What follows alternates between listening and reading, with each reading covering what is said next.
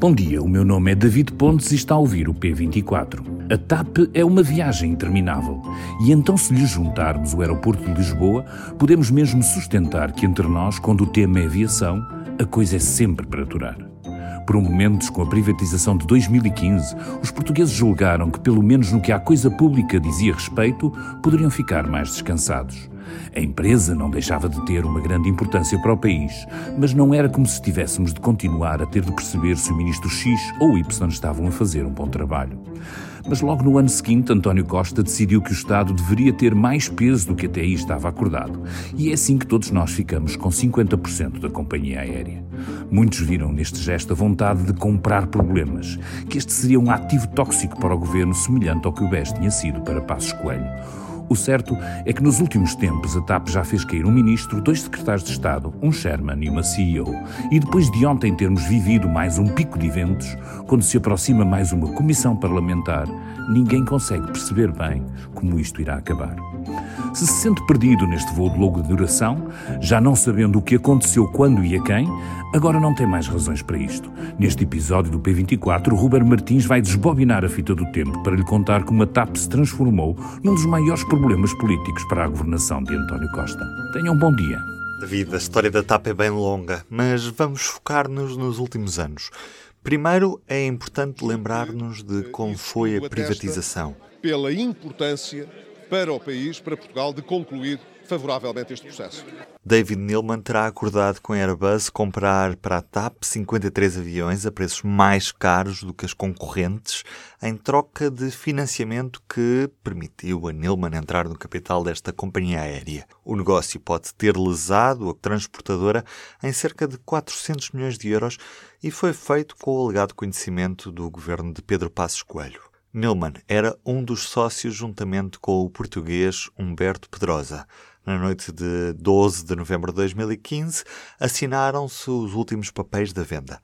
Sabem o que aconteceu dois dias antes? Uma moção de rejeição aprovada por 123 votos a favor 107 contra os correspondentes ao PSD-CDS, que não conseguem, não chegam para impedir a queda do Executivo e a rejeição do programa de governo. A partir de agora, o governo continua em gestão, não pode entrar em A moção de rejeição ao programa do governo, apresentada pelo PS na Assembleia da República, foi aprovada e o governo estava então em gestão.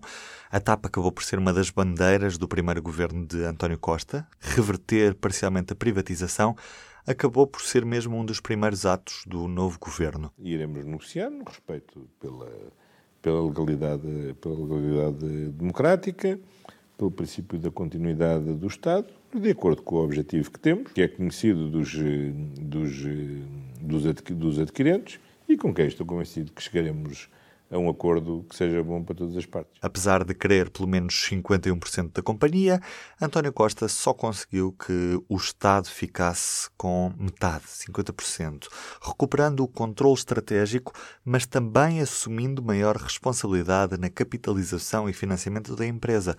É por estas palavras que está assim escrito num relatório do Tribunal de Contas. Mas a gestão continuava a ser assegurada por Nelman e Pedrosa, num consórcio conhecido como Atlantic Gateway. A situação da TAP é crítica e essa empresa tem que ser salvada. Claro que é difícil quando quando tem mudanças. Eu não sou não estou dizendo aqui que eu sou feliz, mas eu estou eu estou muito focado na nossos tripulantes, eh, nossos os anos foram de resultados instáveis. 99 milhões de prejuízos operacionais em 2015 para os 34 milhões de lucros em 2016, 100 milhões de lucros em 2017, depois voltam os prejuízos de 118 milhões em 2018, 106 milhões em 2019, anos estes marcados por conflitualidade laboral e vários atrasos que obrigaram a companhia a desembolsar muito dinheiro para compensar os passageiros. E lá chegou a pandemia? Portanto, a partir das 24 horas da manhã estarão suspensos todos os voos inter internacionais. Os aviões ficaram em terra. 2020 foram 1.418 milhões de euros de prejuízo, despedimentos e a necessidade de injeção de capital por parte do Estado para salvar a companhia de uma falência que parecia certa. Este aumento de capital, sobre forma de empréstimo que não sabemos como e até se será pago, fez com que o Estado aumentasse a participação que detinha na empresa e pôs fim à Atlantic Gateway na TAP. Cá nas mãos de Pedro Nuno Santos, este dossiê, de muitos milhões de euros e também de muitos milhões de problemas, restaurar a TAP e encaminhá-la para uma privatização era o objetivo. Estávamos já na época de Christine Remier, a francesa escolhida pelo Ministério de Pedro Nuno Santos para conduzir o plano de reestruturação que custou e custa ao Estado qualquer coisa como 3.200 milhões de euros. Apesar do sucesso da execução do plano, até porque a empresa deve ter registrado lucros no ano passado, segundo as primeiras indicações que conhecemos, o mandato de Christine Ormier fica marcado pela polémica em torno de Alexandra Reis, uma das então gestoras da TAP, que tinha chegado à empresa em 2017. Apesar dos bons resultados, incompatibilizou-se com o então CEO da empresa, que a 4 de janeiro do ano passado anunciava a Pedro Nuno Santos numa reunião via Teams que Alexandra Reis não era adequada para o cargo. Reis viu então a porta de saída da empresa com uma indenização de 500 mil euros para compensar esta saída. A TAP assume que a rescisão do contrato com a atual secretária de Estado foi uma iniciativa da própria companhia aérea. Num valor que permaneceu oculto até à véspera do Natal do ano passado, a capa do Correio da Manhã desse dia trazia a história. TAP paga indenização de 500 mil euros a governante por cessação antecipada. Se o valor pago pelo Estado para salvar a empresa é 6.400 vezes, sim, 6.400 vezes maior do que a indenização de Alexandra Reis, o facto deste valor ter nome e rosto ajudou a explicar o impacto mediático que este caso teve. Era importante apurar a questão política do que tinha acontecido. É que depois da TAP, Alexandra Reis acabou por ser nomeada para esfiar a empresa de gestão do tráfego aéreo em Portugal, a NAV, em abril do ano passado. Tinha só passado pouco mais de um mês desde a saída de Alexandre Reis da TAP. Mas também não foi na nave que ficou muito tempo, até porque em dezembro, logo no início do mês, foi nomeada por Fernando Medina como secretária de Estado do Tesouro, respondendo diretamente ao Ministro das Finanças. Resiste três dias depois de conhecido o valor da indenização, que levou para casa. O peso deste caso levou à saída forçada menos de um mês depois de ter tomado posse.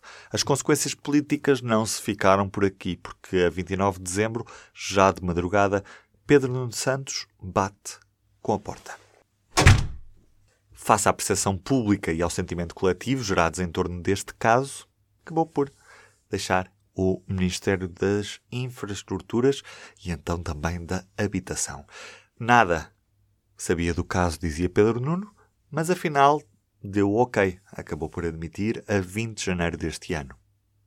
Hugo Mendes, também ele informado sobre a indenização, acaba fora do governo. Era secretário de Estado de Pedro Nuno. Mas quem não se viu afetado por este caso foi o Ministro das Finanças, protegido pelo Primeiro-Ministro. Medina foi sempre segurado no governo por António Costa. Nesta segunda-feira, conhecido o relatório da Inspeção-Geral das Finanças, que aponta o caráter irregular desta indenização, o Governo aproveitou o relatório e demitiu a CEO da TAP e o Presidente da Administração, Manuel Beja, sem direito à indenização, dada a justa causa apresentada pelo Governo. O Governo decidiu a exoneração, com justa causa, do Presidente do Conselho de Administração e da Presidente da Comissão Executiva da TAP. O Estado em Assembleia Geral a realizar nas próximas semanas, designará o novo Presidente do Conselho de Administração, que será, em simultâneo, Presidente da Comissão Executiva. Dirijo, neste momento, uma palavra aos trabalhadores da TAP para reconhecer o empenho que têm colocado no sucesso do plano de reestruturação e para apelar à continuação desse mesmo empenho, agora que nos encontramos numa fase decisiva para a viabilidade e sucesso da companhia. Alexandra Reis terá ainda de devolver cerca de 450 mil dos 500 mil euros que recebeu, porque o acordo de imunização foi considerado nulo. O caso segue agora nos tribunais. O novo presidente também já foi escolhido, é Luís Manuel da Silva Rodrigues, que estava na SATA, levando a um pequeno conflito institucional com o governo regional dos Açores, dono da companhia aérea açoriana. O objetivo principal do novo líder da TAP passa agora pela privatização da companhia aérea. Será esta também uma forma de o Estado recuperar parte do dinheiro investido na empresa? Já sabemos quem está na corrida: o grupo da Iberia e da British Airways, o grupo da KPLM e da Air France e a Lufthansa. São cenas dos próximos capítulos. E é este o destaque do público nesta quarta-feira, com uma fotografia de capa com a antiga CEO da TAP, agora demitida.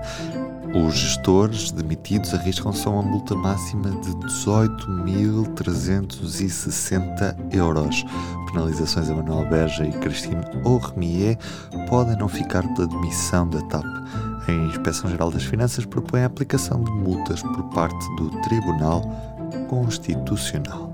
Ainda um artigo de António Guterres que alerta para a falta de progresso nos direitos das mulheres, um apelo urgente à ação neste Dia Internacional das Mulheres, que também assinalamos no público nesta quarta-feira.